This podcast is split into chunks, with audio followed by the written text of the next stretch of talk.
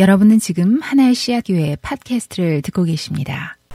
예, 여러분 우리가 로마서 강의하고 있는데요. 계속 어, 강조해서 말씀드리지만 우리가 아, 한 주에 한 장을 다루기 때문에 모든 본문을 구, 어, 구절들을 다 다루지 못해요. 그러니까 어, 제가 보내드린 묵상 질문을 바탕으로 해서 이렇게 그 매주 그 한 장을 꼭 한번 어, 읽어보시고 잠깐이라도 좀 생각해 보시고 어, 꼭 묵상 질문에만 얽매이지 마시고 어, 자기 나름대로 좀 이렇게 생각해 보시고 어, 그런 시간들을 좀꼭 음, 가져 보시면 좋겠습니다. 그 아는 분들은 아시겠지만은 어, 제가 요세미티를 아, 무척 어, 좋아하거든요. 그래서 베이에 살면서 어, 가장 그 행복한 것 중에 하나가 좀 요세미티가 가깝다는 어, 그런 점입니다.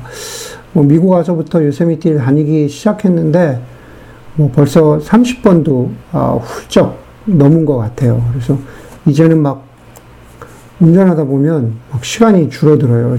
지난주에 주일 예배 끝나고 어, 제, 저 혼자 생일 맞이 기념 요세미티에 가, 가는데 막 3시간 반뿐이 안 걸리더라고요. 열심히 이렇게 다닙니다. 어, 이런저런 이유로 또 이런저런 사람들과 그곳에 많이 갔습니다. 그렇게, 그렇, 그렇다 보니까는 요세미티에서 정말 좋은 곳, 인기 있는 곳들이 어디인지를 어, 제가 잘 알고 있죠. 그러나 동시에 숨겨져 있지만은 뭐 아주 기막힌 곳들이 많이 있습니다. 또 그런 곳들도 많이 어, 다녔습니다. 좋은 곳, 또 유명한 곳 많이 다녔는데, 그러나 매번 지나치지만은, 아, 저기는 뭐 별거 없지라고 하면서 진짜 오랫동안, 어, 발길도 들여놓지 않았던 곳도 있습니다. 예, 그중 하나가 어디냐면은, 쿡 메도우라는 곳입니다. 대단한 곳이 아니라 여러분들이 그 요세미티 처음 들어가면은, 그 가운데 만나는 그 넓은 초원 있거든요. 예, 거기가 거기 이름을 그냥 쿡 메도우라고 불러요. 가운데 덩그라니 놓여 있는 곳인데 요세미티에 가면 뭐 다들 폭포로 뭐 물가 계곡으로 이런 곳으로 가느라 정작 그쿡 메도우라는 곳을 찾는 사람은 아, 별로 없습니다. 그런데 저는 몇 년 전부터 요세미티를 처음 가는 사람들을 데리고 가면은 반드시 밤에 그쿡 메도우에 나갑니다. 왜냐하면 거기에 어, 엄청난 매력이 있다는 것을 발견했기 때문입니다. 거기에 가면은 정말 쏟아지는 별을 밤에 볼 수 있는데 너무 기가 막힙니다. 지난주에도 별을 봤는데 얼마나 멋있는지 몰라요. 아, 지레짐작하기에 아, 나랑 상관없고 별거 없다고 여기던 바로 그런 곳, 쿡 메도와 같은 곳에서 상상치 못한 매력을 발견한다라는 것은 아, 즐거운 일입니다. 여러분 우리가 로마서를 보면서 로마서의 아주 소위 멋있는 곳, 백미라 그러죠. 5장에서부터 시작해서 8장에 이르기까지 우리는 아, 우리를 은혜로 초대하시는 하나님의 그 신실하신 은혜와 사랑에 대해서 나누었습니다. 8장의 마지막이요. 하나님의 사랑과 은혜에 대한 그 바울의 요약, 써머리, 뭐 최고봉이라고 말할 수 있죠. 8장의 마지막에 뭐라 그럽니까? 높음도 깊음도 그 밖에 어떤 피조물도 우리를 우리 주 예수 그리스도 안에 있는 하나님의 사랑에서 끊을 수 없습니다. 그 어떤 것도 우리를 하나님의 사랑에서 멀어질 수 하게, 멀어지게 할 수 없다는 하나님의 그 신실하신 은혜에 대해서 말하고 있는 거죠. 마치 요세미티에 비유하자면은 그 높은 곳, 멋있는 폭포들, 그 깊은 계곡들, 강들을 보면서 와, 우리가 감탄하는 것처럼 5장에서 8장을 보면서 우리가 하나님의 사랑이 그렇구나 라는 것을 깨닫게 되는 거죠. 그리고 나서 이제 우리가요, 오늘부터 3주 동안 로마서 9장부터 11장으로 들어가거든요. 근데 로마서 9장에서 11장은요, 마치 요세미티를 따지자면은 쿡 메도우 같은 곳이에요. 아, 거기 뭐 별로 재밌는 것도 없고, 나랑 별로 상관도 없고, 그냥 쿡 메도우에 가면은 그냥 나무랑 동실, 동식물들을 관찰하는 레인저들이나 좀 다니고, 그냥 너무 시간이 많이 남아서 할 일 없는 사람들이 가는 오해라는 그 오해가 쿡 메도우에 있거든요. 마찬가지예요. 로마서 9장에서 11장을 보면은, 아, 좀 아, 여긴 좀 지루하지. 이제 그만하고 그냥 여기는 좀 건너뛰자. 왜냐면은 9장에서 11장의 이야기는 유대인들의 이야기거든요. 이스라엘에 관한 이야기예요. 그냥 아 좀 지루해. 그냥 읽어봐도 무슨 말인지 잘 모르겠고 그냥 아 모르겠어. 그냥 건너뛰자. 아. 그런데 여러분 우리가 여기 여기 9장에다가 지금 발길을 들여놓고 있거든요. 예. 좀 지루해 보이지만은 발길을 들여놓으면서 그전에는 발견하지 못했던 어떤 새로운 것들을 찾아내고, 어, 그 안에서 좀 놀라움과 기쁨의 탄성을 좀 지르기를 바란다. 라는 것이 어쩌면 사도 바울의 의도일지 모르겠어요. 8장과는 다르게 9장을 시작하 면서 좀 뭔가 다르다라고 느끼는 첫 번째 이유는요, 9장이 시작부터 슬픔이 등장하기 때문에 그래요. 아주 슬퍼요. 바울이 2절에서 보면은요, 나에게는 큰 슬픔과 고통이 있다고 합니다.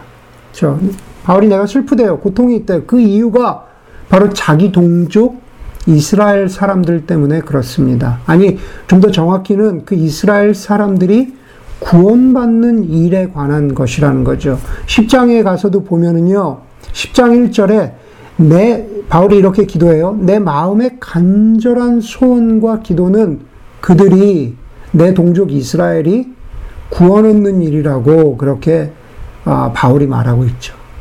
그러니까 지금 여기 9장에서 바울은요, 나의 동족인 이스라엘이 구원을 얻지 못할까봐 마음 졸여서 슬퍼하는 어, 그런 바울의 모습을 발견하고 있는 거죠. 우리가 보는 거죠.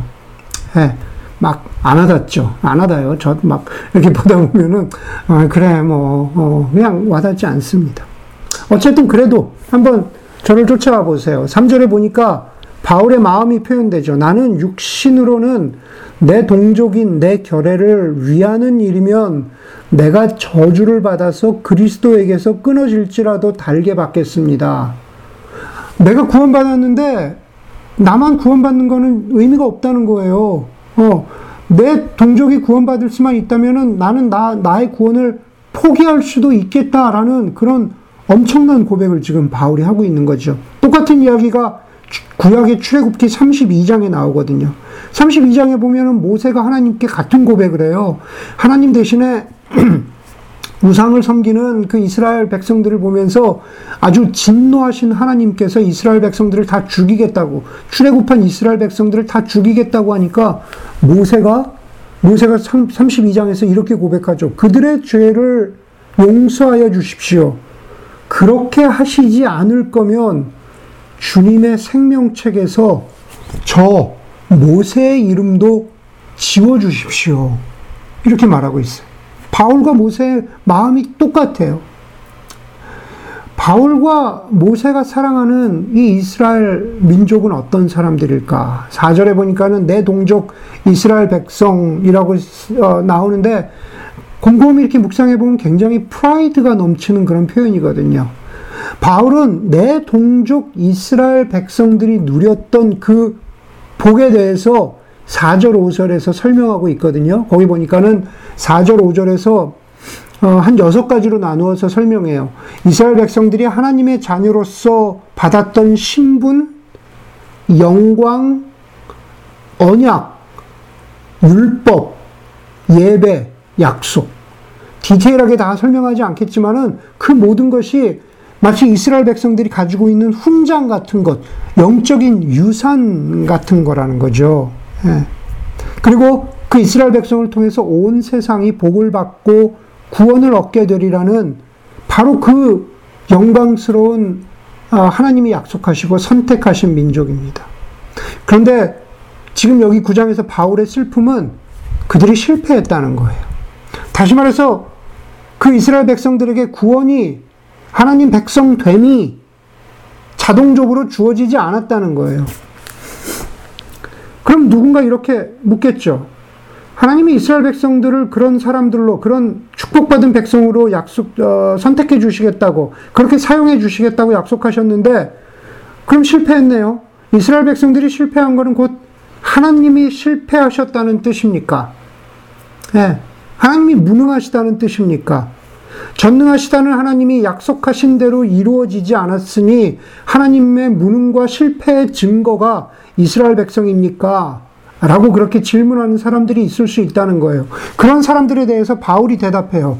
9장 6절 보세요. 9장 6절에 보니까는 그러나 하나님의 약속의 말씀은 패했다고 할 수 없습니다. 여기서 패하다라는 것은 실패했다는 뜻이거든요.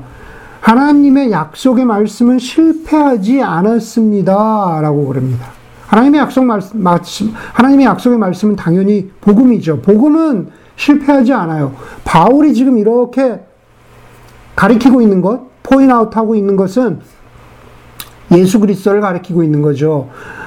여러분, 예수님의 일대기를 행적을 기린 복음서를 보는 것, 통해서 보는 것은 이스라엘 백성들이 예수를 메시아로 받아들이지 않았다라는 겁니다. 왜 그렇게 엄청, 엄청난 약속과 축복과 영광과 예배 가운데 살았던 이스라엘 사람들은 왜 버림받았을까? 왜 예수를 선택하지 않았을까? 과연 하나님이 틀리셨고, 과연 하나님이 실패하신 것일까? 여러분, 이 즈음에서 우리가 여기 9장 이후로 11장까지 등장하는 이스라엘 사람들이 나와 무슨 상관이 있는가? 지금 설교 듣고 있는 여러분들, 여러분들과 무슨 상관이 짚고 있는가?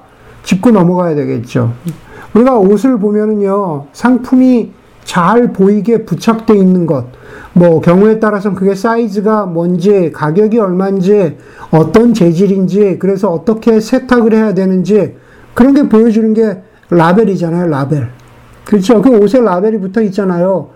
여러분, 이스라엘은요, 여기 지금 본문에 등장하는 이스라엘은 종교적인 라벨이라는 겁니다.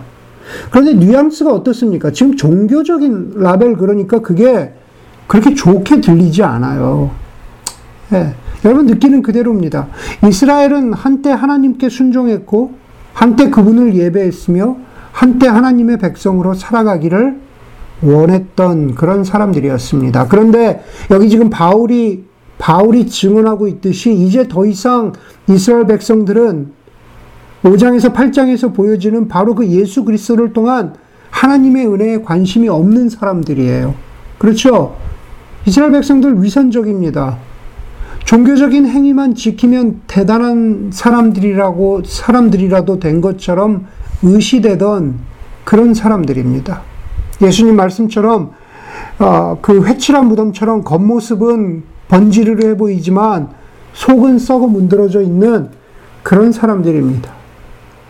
여러분 이스라엘 이스라엘이요 바로 저와 여러분들의 종교적인 라벨일 수 있다라는 겁니다.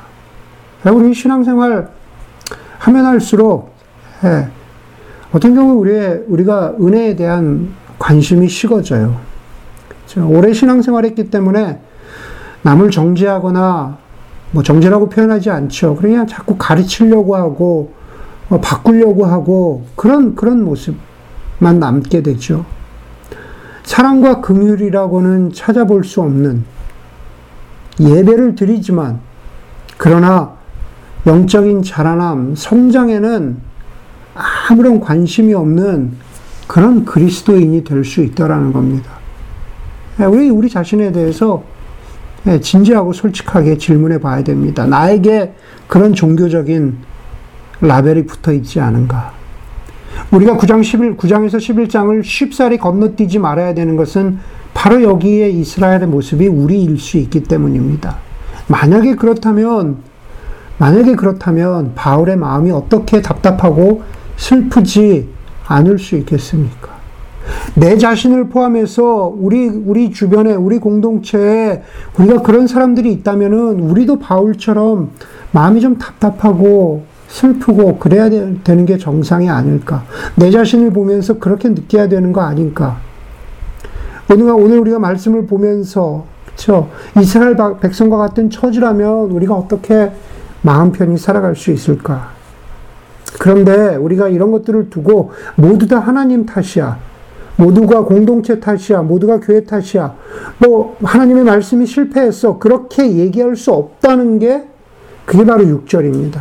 그러면서 바울은 하나님이 실패하지 않았다는 자신의 어떤 선포를, 자신의 선포를 설명하고 있는 거죠. 9장 읽어보셨어요? 9장 그, 그, 보시면은요, 어디서부터냐 하면은 6절부터죠. 6절부터 보면은 어디까지냐 하면은 저기, 어, 한 13절, 14절까지 이렇게 설명하고 있어요. 아브라함에게는, 아브라함에게, 잘 들어보세요. 하갈에게서 난 이스마엘이 있었고, 사라에게서 난 이삭이 있었죠. 그런데 거기를 읽어보면은요, 아브라함에게 낳다고 해서, 다시 말해서 육신으로 아브라함의 자녀라고 해서 다 하나님의 자녀, 약속의 자녀라고, 자녀가 아니라고 말하고 있어요. 10절에도 보면은요, 이삭과 리브가 사이에서도 에서와 야곱이 태어나죠. 하지만 형이 동생을 섬깁니다. 장자인 에서를 사랑하는 것이 아니라 하나님이 야곱을 사랑하고 에서를 미워하셨다고 그래요. 이스마엘과 에서, 이삭과 야곱이 선택을 받고 혹은 선택을 받지 못한 것, 사랑하는 하나님의 자녀가 되고 사랑하는 하나님의 자녀가 되지 못한 것은 그들에게 다시 말해서 어, 이스마엘에게 그리고 에서에게 책임이 있는 게 아니다라는 거예요. 11절 한번 잘 보세요. 11절에 보면은 그 네 사람이 태어나기도 전에 다시 말해서 무슨 선이나 악을 행하기도 전에 택하심이라는 원리를 따라 세우신 하나님의 계획이 살아있게 하시려고 또 이러한 일이 하나님의 행위에 근거하는 것이 아니라 이렇게 말합니다. 더 어려운 주제로 들어가요. 예정, 택하심으로 사도 바울이 들어가고 있어요. 다시 말해서 어떤 사람이 좀 더 선하고 반대로 어떤 사람이 더 악한 일을 했다고 해서 하나님의 눈에 들거나 하나님의 눈 밖에 난, 난 것이 아니다라고 하는 거예요. 그게 바로 11절이에요. 선하고 악한 일을 해서 하나님의 눌고, 또 하나님의 아, 택하심을 받은 게 아니다. 예. 한마디로, 한마디로 결론은 뭐냐면요. 하나님이, 하나님이 택하셨다. 혹은 하나님이 누구를 부르셨다라고 하는 것은 하나님과 택, 하나님의 택하심의 그 근거가 우리 인간에게 있지 않다라는 거예요. 우리 인간이 무엇을 해서 하나님의 택함을 받는 존재가 아니다라는 겁니다. 그런데 더 중요한 건 뭐냐면요. 잘 들으세요. 이해가 안 되시면 나중에 설교문 읽으세요. 하나님의 택하심이라는 것은 누가 먼저 사랑했느냐라고 하는 사랑의 우선권이 하나님의 있음에 하나님께 있음을 보여주는 말씀이지 하나님의 택하심은 원래부터 누구를 배제하고 누구를 탈락시키려는 목적이 아니다라는 거예요. 하나님의 택하심은 사랑의 우선권이 인간에게 있지 않고 하나님께 있다는 것을 보여주는 것이 그것이 바로 하나님의 택하심이에요. 로마서 5장 5장 8절에 다시 가서 보면은요. 설교문에 있어요. 우리가 아직 죄인 되었을 때 그렇죠? 우리가 아직 죄인 되었을 때 다시 말해서 우리가 사랑받는다는 것이 뭔지도 전혀 모르는 그런 존재인 우리, 우리 같은 그런 죄인된 존재일 때 하나님이 당신의 아들을 십자가에서 죽이심으로 우리를 향한 당신의 사랑의 우선권을 보여주셨다는 것. 그렇죠? 하나님의 택하시면 하나님의 사랑의 우선권이 누구한테 있느냐? 그게 바로 하나님의 선택이라는 겁니다. 베드로후서 3장 9절에도 하나님께서는 아무도 멸망하지 않고 모두 회개하는 데 이르기를 원하신다고 하셨거든요. 네. 여러분, 그래도 여전히 누군가는 하나님이 실패하셨다라고 주장하고 증명하고 싶어 하겠죠. 누군가 여전히 나는 잘못이 없다고 고집을 피웁니다. 그래서 14절처럼 말하죠. 단지 바울은 누군가 그렇게 말하는 사람의 그 말을 질문으로 바꾸었을 뿐입니다. 거기 14절에 보면은요, 그러면 우리가 무엇이라고 말을 해야 하겠습니까? 하나님 불공평하신 분입니까? 그러잖아요. 하나님 사랑의 우선권을 알겠는데, 불공평해 보이시잖아요. 네. 여러분, 이 시대, 뭐, 요즘 뭐, 엄청난 화두가 불공평 혹은 불공정 아닙니까? 백신 접종에서부터 아파트 분양에 이르기까지 혹은 직장 면접에 이르기까지 사실 모든 게 공정해야 합니다. 구원의 문제도 마찬가지입니다. 구원이라고 하는 영원한 생명, 새 생명의 삶이 있다면 거기에 불공평이 있다라는 것은 사실 견디기 어려운 일이죠. 여러분 14절 이하를 설교문과 같이 함께 보시면은요. 과연 구원에도 불공정이 있느냐? 구원에도 불공평이 있느냐 라고 질문하는 사람에 대해서 대답하는 바울의 말씀입니다.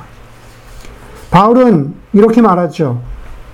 하나님은 불공평하지 않으신데 하나님의 사랑의 우선권, 하나님의 선택에는 불공평함이 없는데 그 첫 번째 이유는 하나님이 자비하시기 때문에 그래요. 하나님의 긍휼하심, 하나님의 자비하심 때문에 그래요. 15절에 보면은 하나님께서 모세에게 이렇게 이르시죠. 내가 긍휼히 여길 사람, 긍휼히 여길 사람을 긍휼히 여기고 불쌍히 여길 사람을 불쌍히 여기겠다. 여러분 이거는 출애굽기 33장에 나오는 말씀인데 그 사건 33장의 배경이 되는 사건은 뭐냐면은 금송아지라는 우상을 숭배한 이스라엘 이스라엘 백성들을 두고 한 말이죠. 예. 완전히 다 죽여도 한 사람도 예외 없이 막 우상 숭배했거든요. 금송아지 어, 숭배했거든요.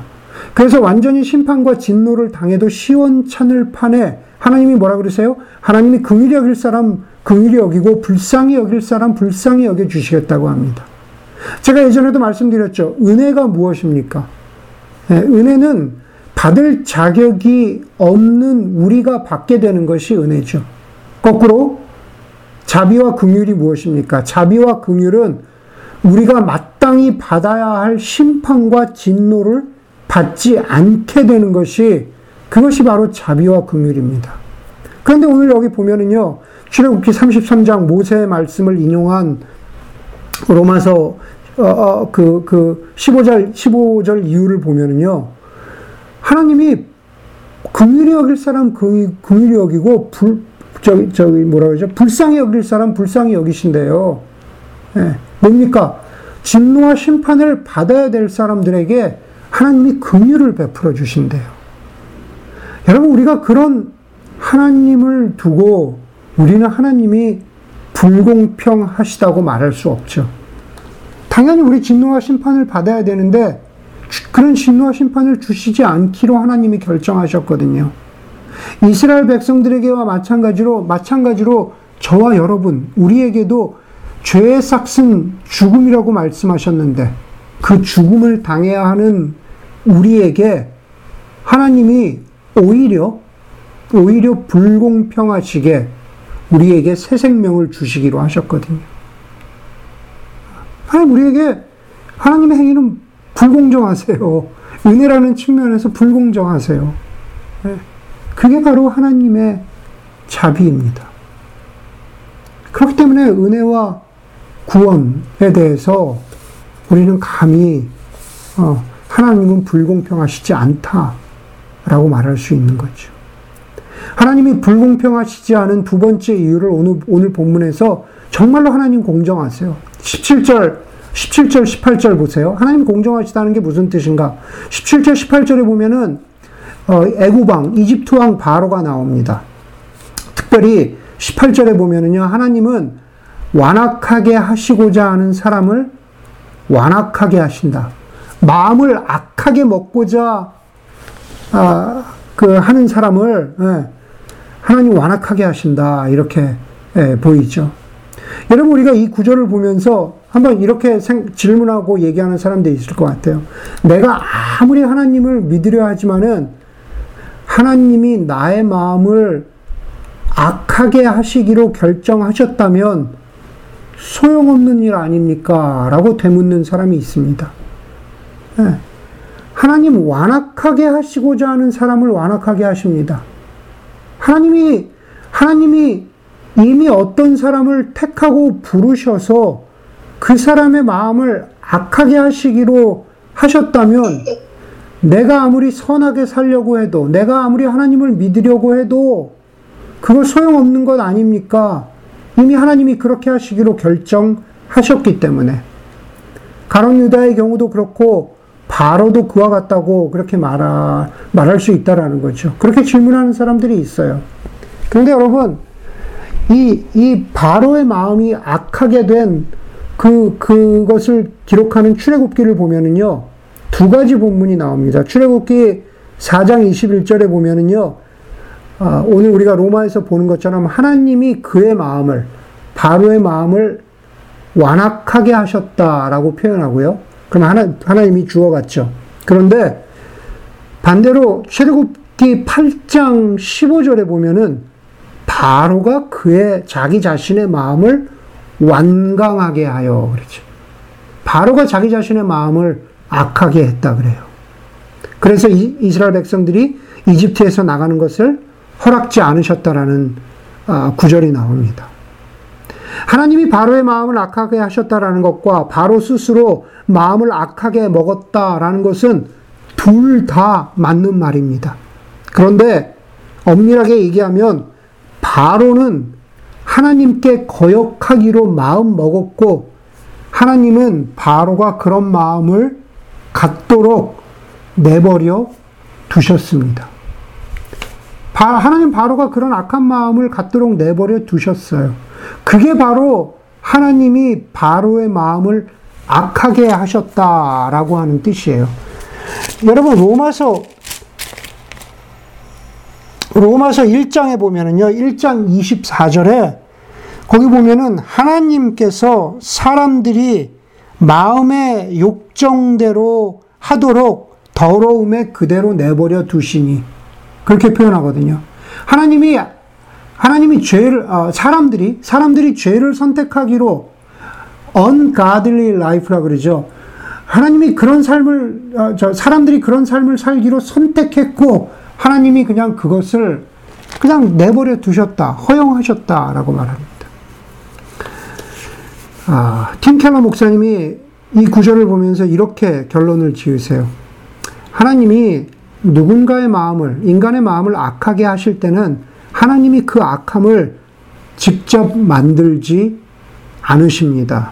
오히려 그가 인간이 선택한 대로 내버려 두십니다. 따라서 하나님이 악하게 하신 사람들은 그들 스스로 악하게 되고 싶었던 사람들입니다. 예. 인간의 마음이 중립적이거나 혹은 인간의 마음이 악이 아닌 선을 행하려고 하는데 하나님이 그것을 막아서시고 억지로 삐뚤어지게 해서 악하게 하신 것이 아니라는 말씀입니다. 그런 하나님을 두고 우리가 어떻게 하나님이 불공평하다고 말할 수 있습니까? 오히려 하나님은 죄와 악함 가운데 있는 인간인 우리의 유죄를 십자가에서 무죄로 만드신 분이죠. 하나님은 불공평하지 않으십니다.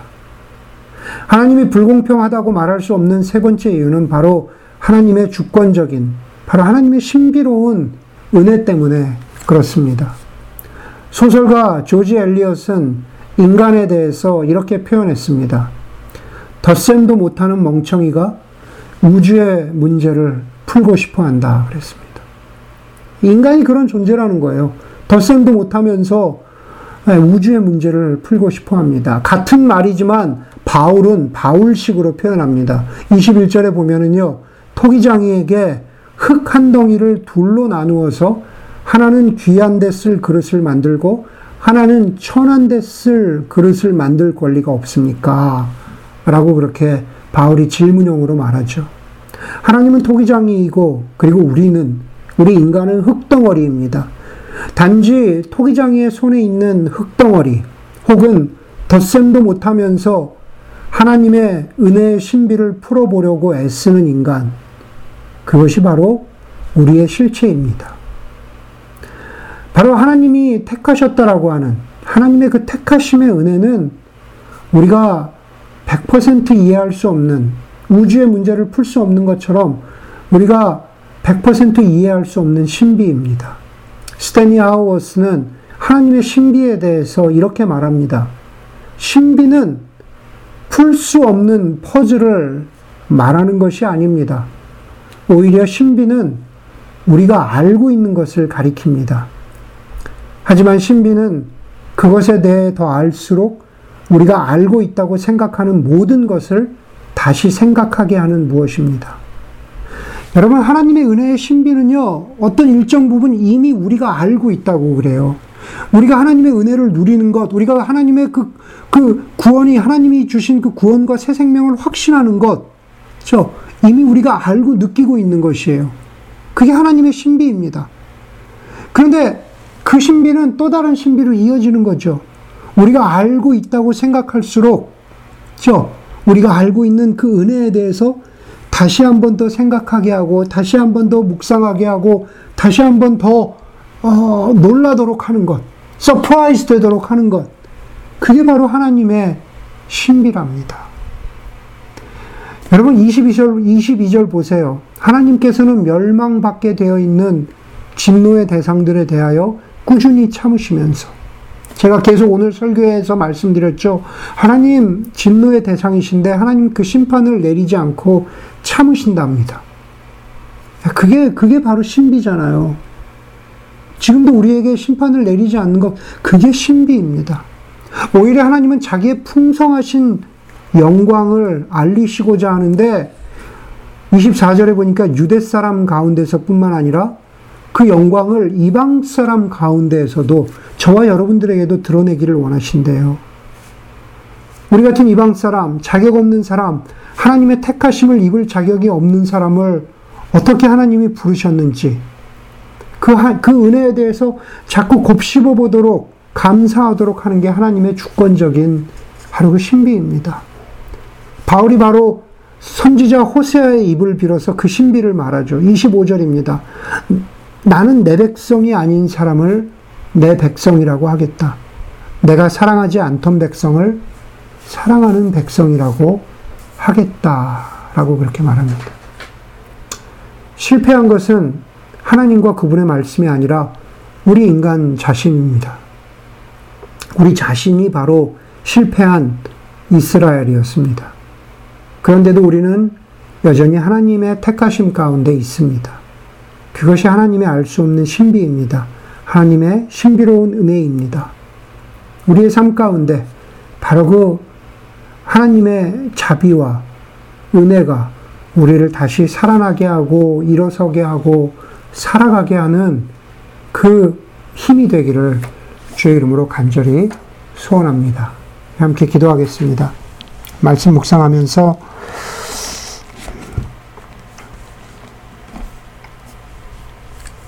하나님의 불공평하지 않으심, 하나님의 놀라우신 어, 공정하심의 은혜를 입은 어, 우리의 의인됨, 은혜, 구원, 새 생명, 그 신비로운 하나님의 주권적인 우리 삶 가운데 일하시는 하나님의 역사하심을 묵상하고 감사하며 하나님 앞에 나가는 저희가 되겠습니다. 기도하겠습니다.